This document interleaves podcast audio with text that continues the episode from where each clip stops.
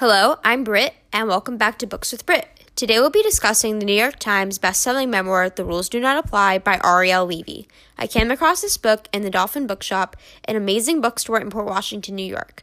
If you ever find yourself in Nassau County, I, rec- I highly recommend checking out this lovely bookstore. In addition to books, they also have events and some jewelry for sale. As for Ariel Levy, she is a staff writer at the New York Magazine and the author of many nonfiction works.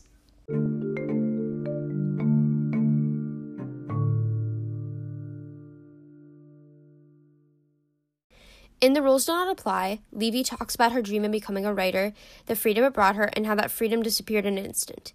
In the 90s, she moved to Manhattan to fulfill this dream. She spent her 20s working as an assistant for New York Magazine. During this time, she also started her career as a journalist. She reflects on what she reported on and what she saw in Manhattan in the 90s and beyond. Additionally, Levy reflects on her childhood and how it inspired her to write. She decided very early in her childhood that she would like to be a writer because she thought it coincided with the woman she aspired to be, one who was free and in control. However, this memoir is not without its conflict. Levy is forced to abandon the control she seeks over her life after her devastating breakup.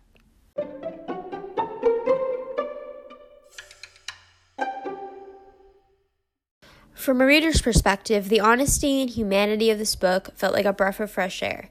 Levy is unafraid to dive into specific feelings she had at various points in her life and why she had them.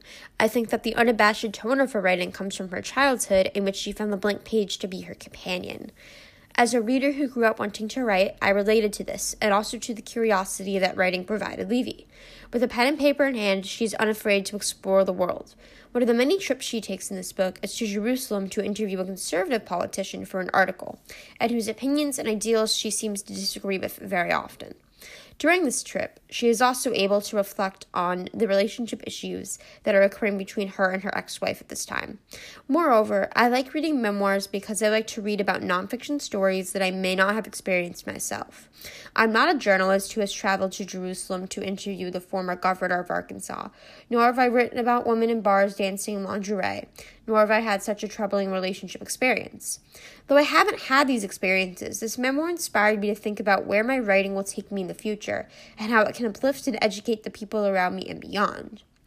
Also, from a reader's perspective, I liked seeing such an honest portrayal of love and love lost. There is a second part of this memoir, one that dives deep into Levy into Levy's personal life, particularly about marriage, an affair, a miscarriage, alcoholism, and a breakup between her and her ex-wife. As mentioned earlier, this book is full of honesty, humanity, and bold writing that will shake you to your core.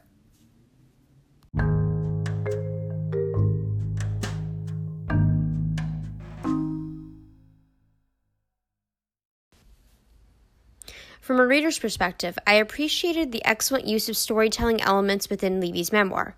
Ultimately, that's what a memoir is a nonfiction work that uses plot and narrative techniques in its, in its execution. This aids in the organization of flow. Much of this memoir's beginning is, is exposition, which is the inclusion of background information within a story, or in this case, memoir. This is done to give, it, to give us a sense of who Levy is in the story, both as a child and as an adult.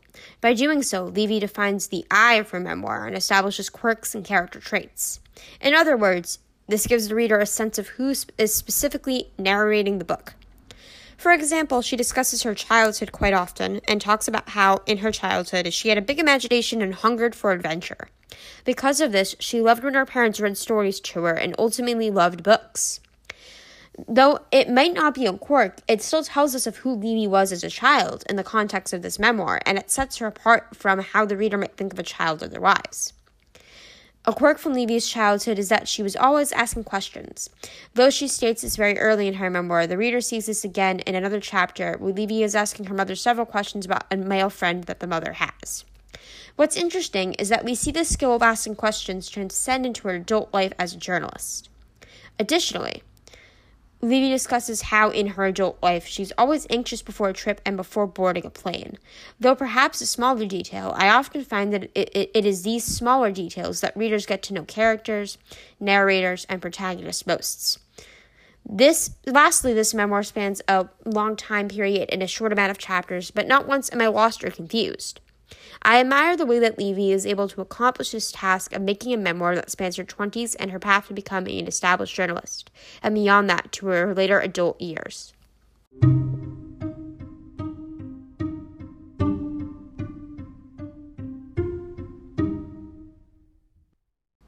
I would recommend this book to any writer or creative who wants to read a memoir about a woman who's driven to succeed in journalism, coupled with an honest portrayal of a difficult relationship and breakup.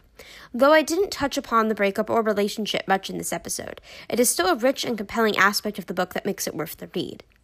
As mentioned earlier, Levy is the author of other nonfiction works, including Female Chauvinist Pigs Women and the Rise of Raunch Culture, which was published in 2005. This has been Books with Britt. I'm Britt, and I hope you enjoyed. Thank you.